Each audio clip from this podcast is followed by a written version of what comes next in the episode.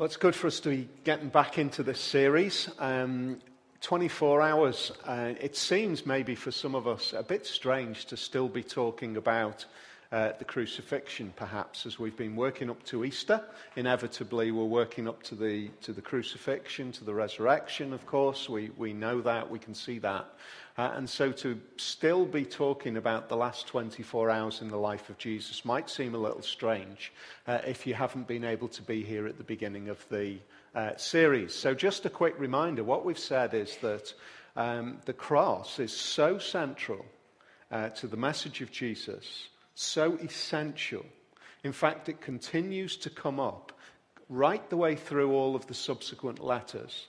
It's so important, it's so absolutely essential as a, concept, as a concept. It's the very focus of the whole of the Bible that it doesn't matter that we keep coming back to it. In fact, we must keep coming back to it. The idea that we've got through Easter and still looking at the last day of Jesus' life is not a problem because the rest of the Bible continues to uh, look back to that event, and as we begin to get to know the Bible, we realize that all of the previous part of the Bible, the Old Testament, is looking forward to that event. In fact, when we come to the life of Jesus himself, we realize that Jesus' life, those, those moments, uh, well, three years uh, of ministry, 30 year, 33 years of life, uh, we realize that actually Jesus' life in ministry, uh, the things that he said, the journeys that he took, the events that took place, even those were building towards that very event. One of the phrases that he uses uh, again and again, particularly we see it in the letter of John, the Gospel of John, is he uses the phrase, My hour has not yet come, or My hour has come. He talks about my hour in terms of a, a really critical moment in his life. And he's talking about his death. There's not many of us, unless we're particularly morbid people, um, talk continuously throughout our lives about our death. That would, be a, that would be a strange thing. It would be something that we would want to, to talk to somebody about and to maybe get some help about if we're totally preoccupied about our death. And yet Jesus was. He was preoccupied with his death. Not because he was morbid, but because, like the rest of the Bible, his death was absolutely essential in the message of his presence. And so, for us to continue to work through this, um, I think is a great thing. We've got another few weeks looking at it, um, which we're going to see how that might break up in a couple of minutes. Uh, and also, when, when you read the various accounts, maybe what we realize is that it is impossible for us to deal with all of the different aspects of the last 24 hours in a series like this.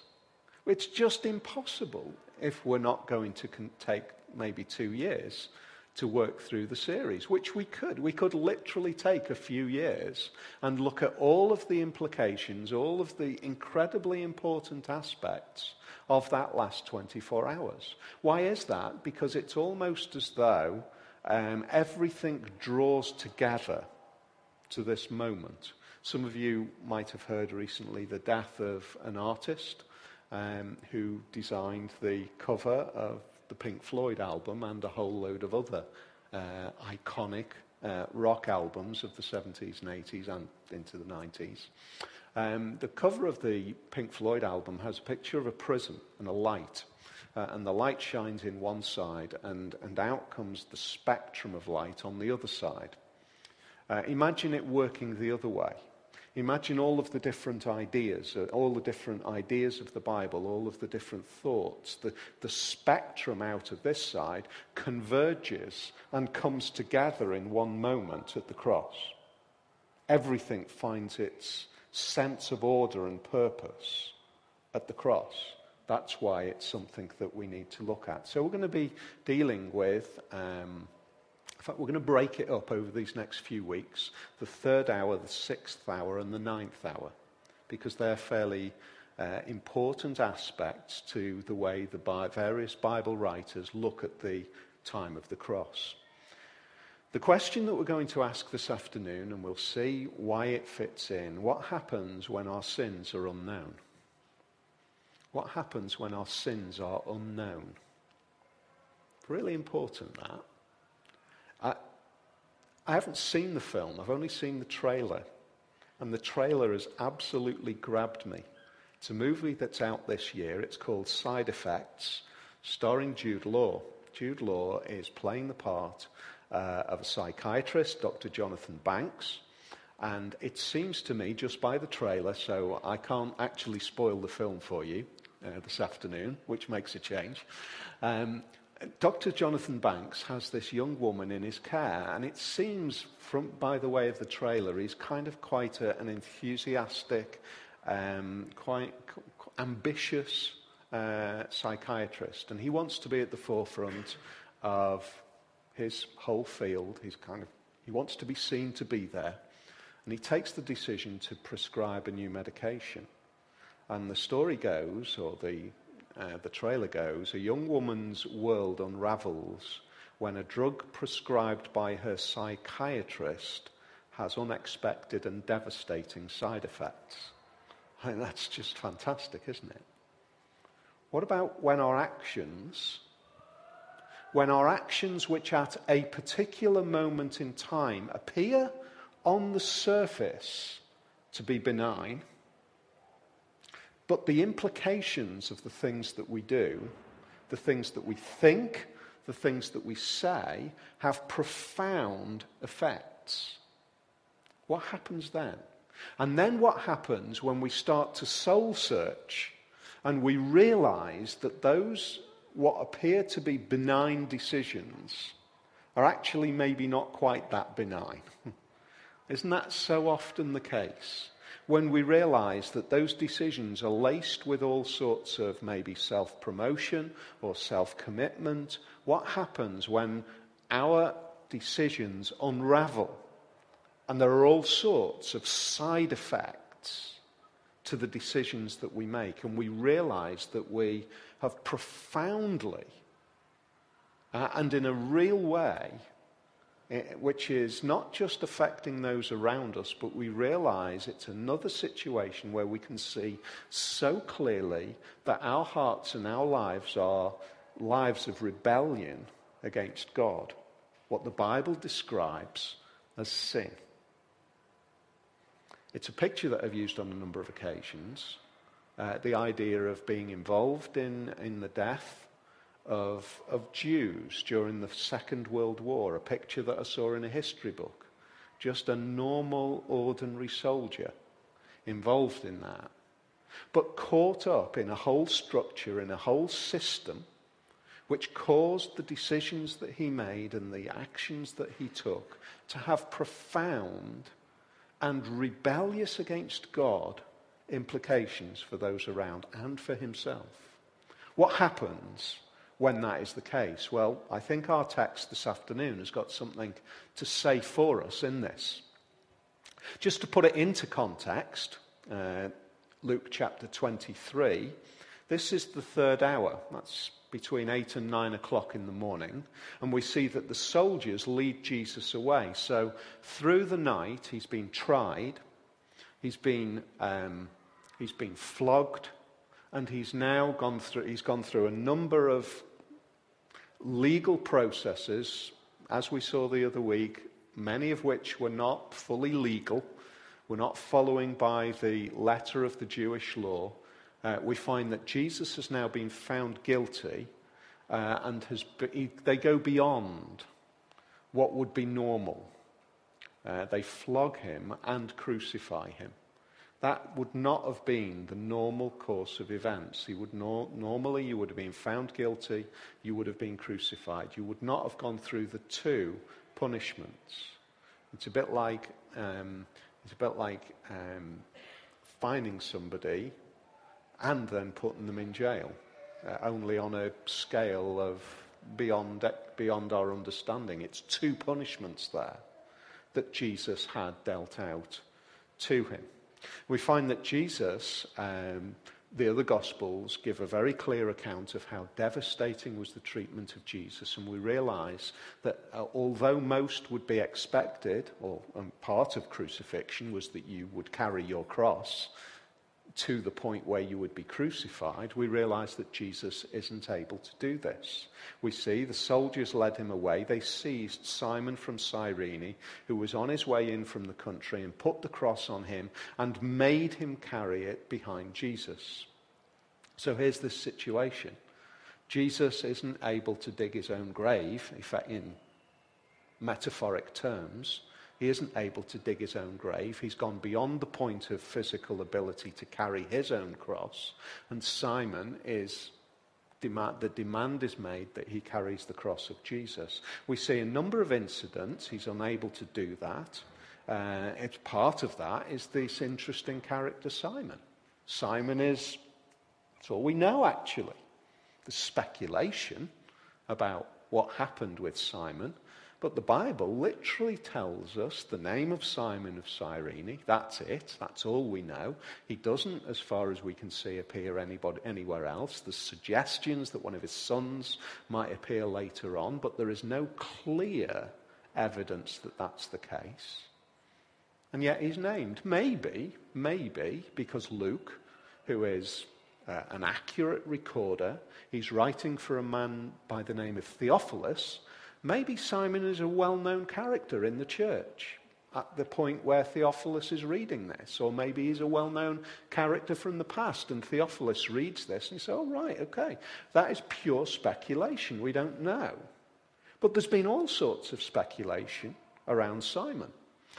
Just maybe this is important. Some of you might be struggling with the idea of what's called the Gnostic Gospels. The Gnostic, Gnostic Gospels were a series of writings found at Nag Hammadi, uh, which are giving, if you like, alternative later ideas of the Gospels. In one of the Gnostic Gospels, the second treatise of the Great Seth is the name of it, the suggestion is made that actually Simon uh, is the one who ends up being crucified. uh, and Jesus isn't crucified. Uh, that's the suggestion in not a suggestion, it's clearly, clearly stated in the Gnostic Gospels. The Gnostic Gospels, for many people, and, and maybe for, even for some Christians, have become a major stumbling block. What's going on here when we read these later records that are certainly ancient, but written probably around about between 300 and 550 AD, much later on? What's going on? Is, was Jesus therefore not killed? Uh, was Simon the one who was crucified instead of Jesus? I just want to just momentarily touch on that because it's important, because it can be a real problem for some of us. Firstly, if you read any of the um, Gnostic Gospels, they are fascinating, fascinating, but bonkers. So maybe that's not a technical term. They're really interesting, but if you read them, it's like some sort of wild, mystical, kind of strange set of words uh, filled with mysticism. I say that because they are in stark contrast to the clarity of the four Gospels Matthew, Mark, Luke, and John. When you read the four Gospels, you see a clarity in the way that they are written. They are written as historical accounts, they are written with order. The Gnostic Gospels are written with all sorts of weird kind it almost feels like you're reading something from Lord of the Rings. Not written as part of the story, but something that would be read out by one of the wizards in Lord of the Rings. They're really strange. Now, one of the important aspects of our trust in the Bible is that the Bible, in and of itself, brings an authority to us. In, in other words, when we, re- when we read it, we realize that it carries a level of self authority. Now, you compare that to the Gnostic Gospels, and you will see actually, I can have a, a lot more confidence, not by running away from them and being fearful of them, but actually by reading them and saying, let me compare the two. Which one do I feel most confident in? Secondly, let me just suggest this. If, if, if that was the suggestion that Jesus actually got away and Simon was crucified, what we are being asked to believe is that somebody who has been flogged beyond recognition is accidentally swapped at the point of crucifixion with somebody who happened to be walking away from, walking through the city at that point in time. The contrast between the two people couldn't be greater. One was beyond recognition, covered in blood, battered, bruised, hardly able to walk, dragging himself up Calvary's mountain, unable to carry the cross himself. The other one is dressed normally and unmarked. Now, I guess, I would guess, that if Simon ended up stretched out on the cross, he would have a pretty good claim to say, You've got the wrong guy. Don't you think? You've got the wrong guy. Just look at me. I've got my travel bag right next to me. Look at him. He's the one. In other words, the account of the great Seth, the suggestion of the great Seth, does not bear historical record. It's interesting, it's kind of wacky and weird, and it's important that we don't run away from things like that, but we get into it and we understand can I believe that? I want to encourage you that um, all of the Gnostic Gospels follow the same kind of pattern, same kind of weird, speculative ideas. Don't be frightened of them. Just keep, stick, just keep digging into and seeing the clarity and the authority that the Bible brings. But what we actually see is that as Jesus is walking along, there are a number of conversations that go on. He talks to this group of women who are weeping because of their children, and he has a conversation with them.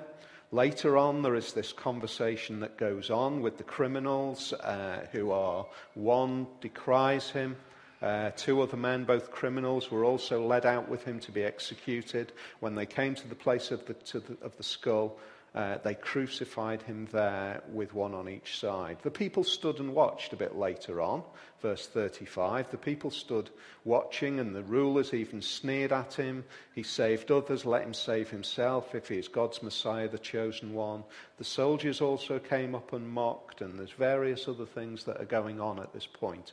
We can't cover all of it. I want to cover just one specific incident, which is found in verse 33. They came to the place called the skull. They crucified him there, along with the criminals, one on his right, the other on his left. And here's the key. This is what I want to focus on this afternoon. Jesus said, Father, forgive them, for they do not know what they are doing and they divided up his clothes by casting lots. They do not know what they are doing. That seemed to me, as I read that, that just struck home with what I said right at the beginning. What happens when the things that we do at that moment in time do not carry the significance that we realize? Jesus is making a statement here, isn't he? Let's think about that. Father, forgive them. They do not know what they are doing. I want to just cover three things. Who is he talking about?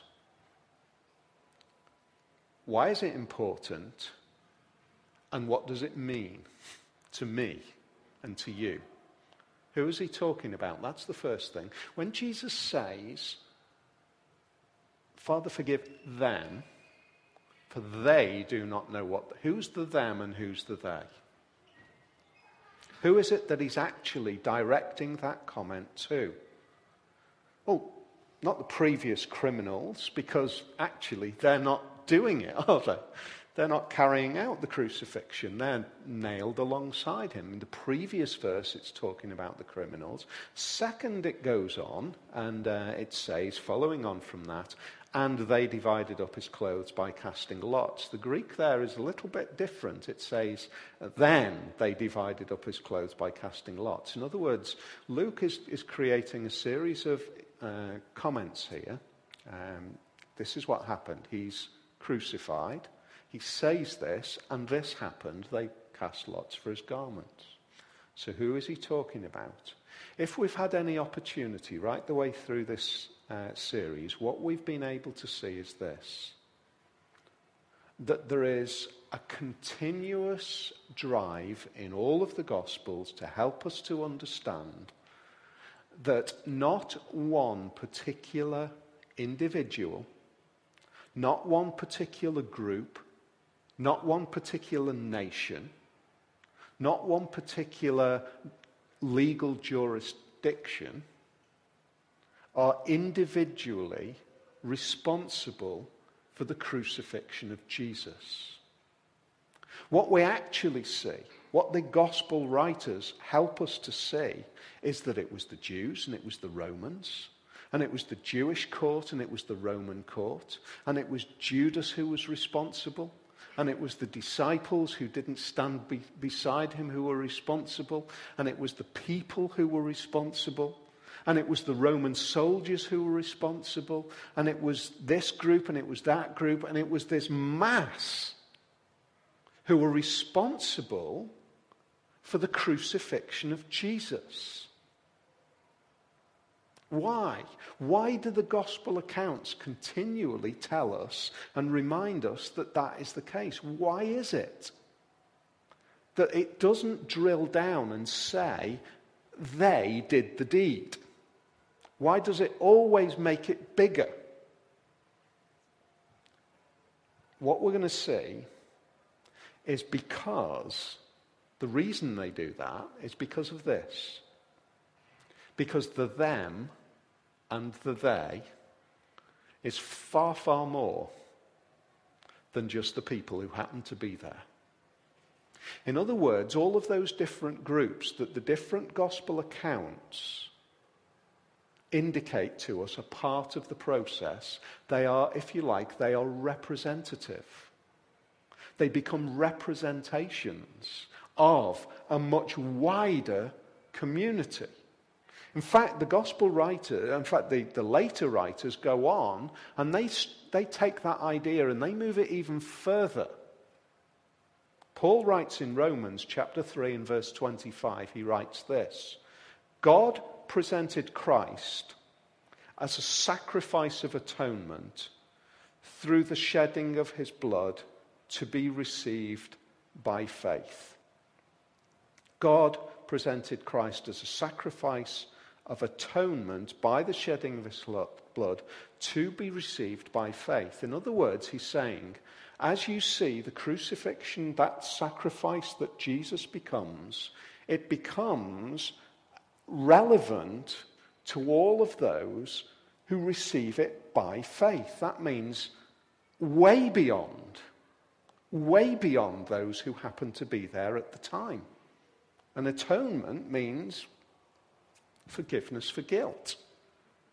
So, way beyond the number is the first thing that I want, I want to suggest. Secondly, I want to suggest the reason is because there is a greater significance one of the, one of the ideas that is, has been threatened in recent years is the idea that the cross is not what the church has historically understood it to be. Paul says very clearly there in Romans chapter 3 and verse 25 Jesus is a sacrifice. Jesus is a sacrifice. God sacrificed him. And, and for many thinkers emerging at the moment, that idea is absolutely abhorrent. It's dreadful. It's awful. The idea that Jesus is an atoning sacrifice. That, that word atoning is an interesting one. It's got a lot of depth to it. But just for now, if we think about it in, in this, this way, atonement means at one moment in simple terms. It's, a, it's a way for me once again to be at one with God. In other words, by presenting this in this way, Paul is saying the sacrifice is an atoning sacrifice. You remember I said earlier that all of the ideas kind of merge? Where's, where's Paul getting this from?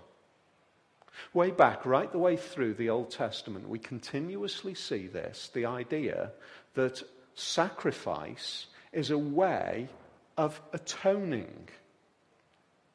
Listen to what it says right at the very beginning. Le- Leviticus. Um, I know somebody who's got through Leviticus by reading it.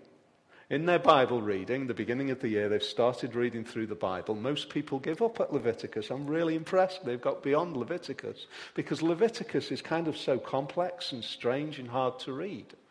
But listen to what it says right at the very beginning of Leviticus. It says this are, God has been talking about um, sacrifice in the first few verses. Chapter 1, verse 4 says this You are to lay your hand on the head of the burnt offering, and it will be accepted on your behalf to make atonement for you to make atonement for you. In other words, the sacrifice that you are to bring to the priest makes you one with God.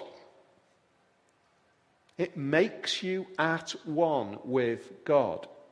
It, there's a real kind of clear picture there that the priest places his hand on behalf of the individuals who have brought the sacrifice. The priest, priest, places his hand on the sacrifice as if to say, That is my connection with the sacrifice, so that as that sacrifice is made, those who are connected to that sacrifice are made one with God. Why do I need to be made one with God? Why do I need to be made one with God? The idea of the Bible is because I'm not one with God.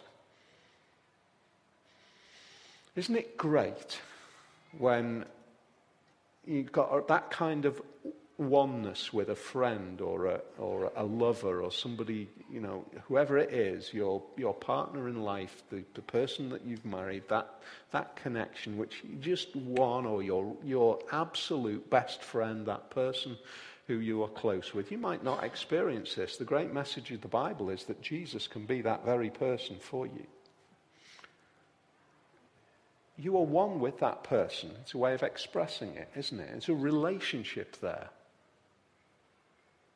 And the Bible says, I am not in that relationship with God. And the reason that I'm not in relationship with God like that is because I have rebelled against Him. I've separated myself from Him. And I need to be at one with God. Now, here's the thing the greater significance is, and the reason that the idea that converges at this moment in the cross is this.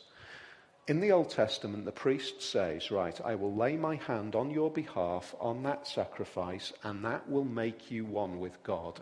That's great news. In other words, the priest is kind of saying this. Metaphorically speaking, the priest is saying this Father, forgive them. Yeah, that's what that connection does. As the priest places his hand on the sacrifice, as the sacrifice is made, the priest says, Father, metaphorically speaking, Father, forgive them. Because when I'm forgiven, I'm at one again. When I'm forgiven, I'm one with I'm at one in relationship with God again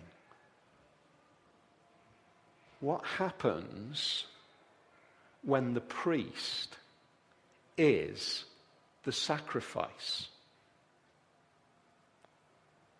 What happens when the priest is the sacrifice? I'll tell you what happens. The priest says, Father, forgive them because they don't know what they are doing. The priest, as the priest becomes the sacrifice, the priest stretches out his hands and he says, Father, forgive them. They do not understand the significance of what is going on here. They do not understand that they are now making that moment of disconnection, yet creating the opportunity for connection. Father, forgive them. The, the remarkable thing is this a loving father sees his son crucified unjustly in this world, and this massive mystery takes place. God gives him as a sacrifice. And at the same time, he abhors and hates every individual who's caused his son to be nailed to the cross. And, the, and Jesus, as the priest, says, Father, forgive them. Isn't that amazing? That I can't even begin to disentangle those two ideas. I can't understand, even begin to understand how the Father can give the sacrifice, and yet the sacrifice actually becomes the, the very reason why the Father finds guilt in those who are responsible for the death of the Son. And yet Jesus says, Father, forgive them. The priest at the altar becomes the sacrifice on the altar and pleads forgiveness.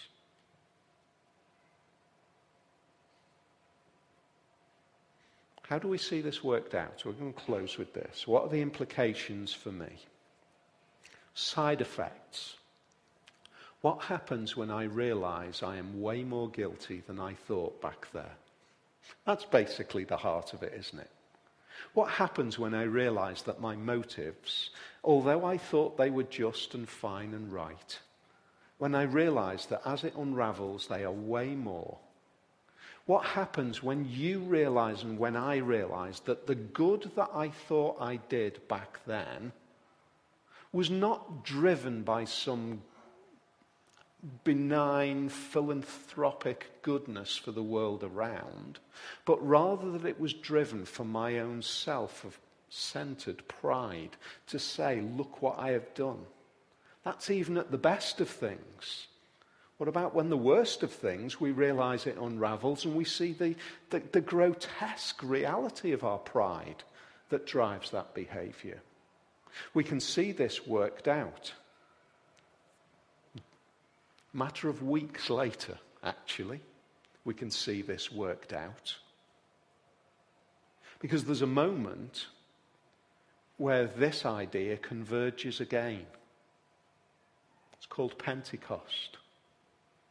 And at Pentecost, having Jesus having risen from the dead, returned to heaven, ascended, there is a remarkable outpouring of God's blessing. Peter stands up and he addresses the people.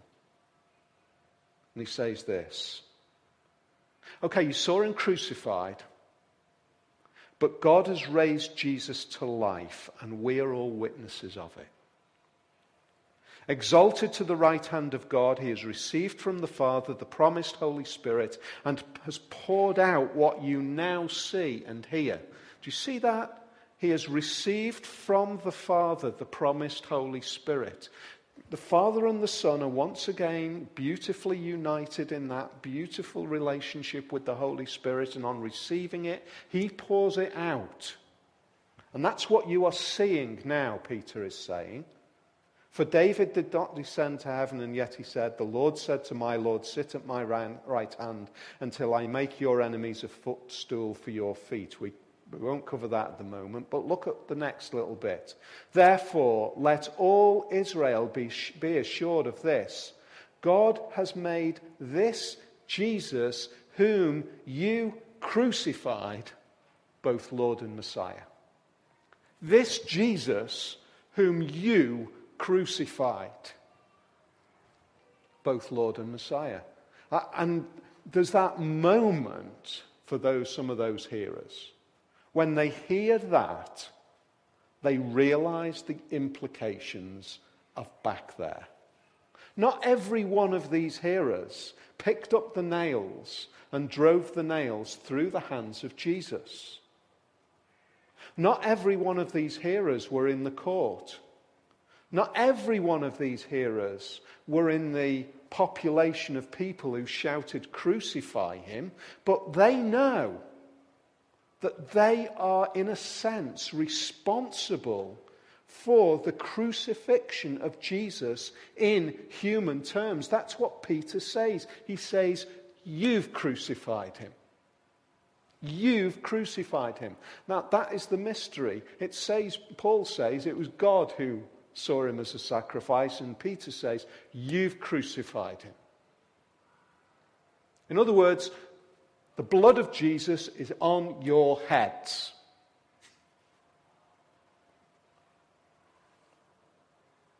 The dawning realization that the crucified Jesus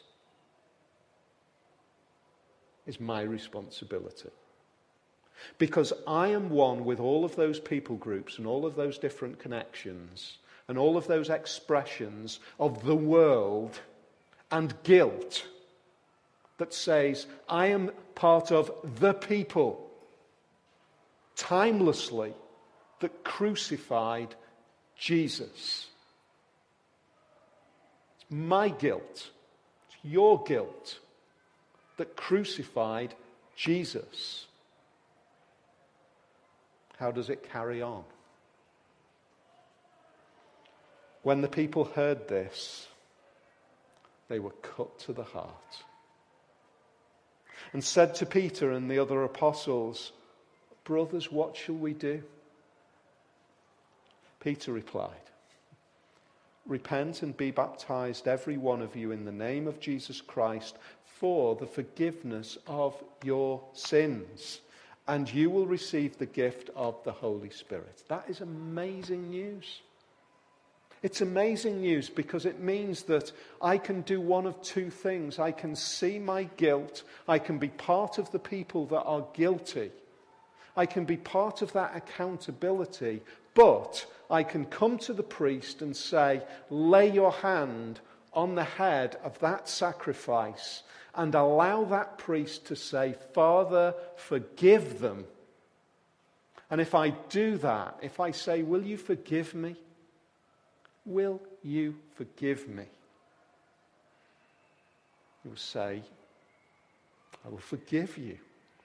And even more than that, I will pour out on you the same relationship that I have with my Father, I will pour out on you. I will allow, if you like, the, the conduit of beautiful relationship to wind you in as well, to draw you in. I will allow the glue that bonds my love and the Father together to be the same glue that bonds you to me. Why? Because Jesus said, Father, forgive them. Because Jesus said, Father, forgive them. Because when the priest was nailed to the cross, his thought was for those who were to be forgiven. Isn't that remarkable? When the side effects that we suddenly realize are way more profound, the priest has always said, already said, Father, forgive them. When we realize the guilt, when we are cut to the heart, as these individuals were cut to the heart, the priest has already said, Father, forgive them. When you or I would have been in that situ- situation, our thoughts would have been for me. But when Jesus was in that situation, his thoughts were for those who he would say, Father, forgive them because they don't know what they're doing. In other words, you and me, we don't even begin to understand the guilt our condition of guilt, our offensive guilt before God that nailed Jesus to the tree. But when we gain a little bit of understanding the great news, he said, Father, forgive them. Because the priest was the sacrifice. It's great news. It's great news to be able to come and to say, Lord Jesus, will you be my spokesman before God? And will you say, Father, forgive on my behalf? And will you say, I will pour out my Holy Spirit on you?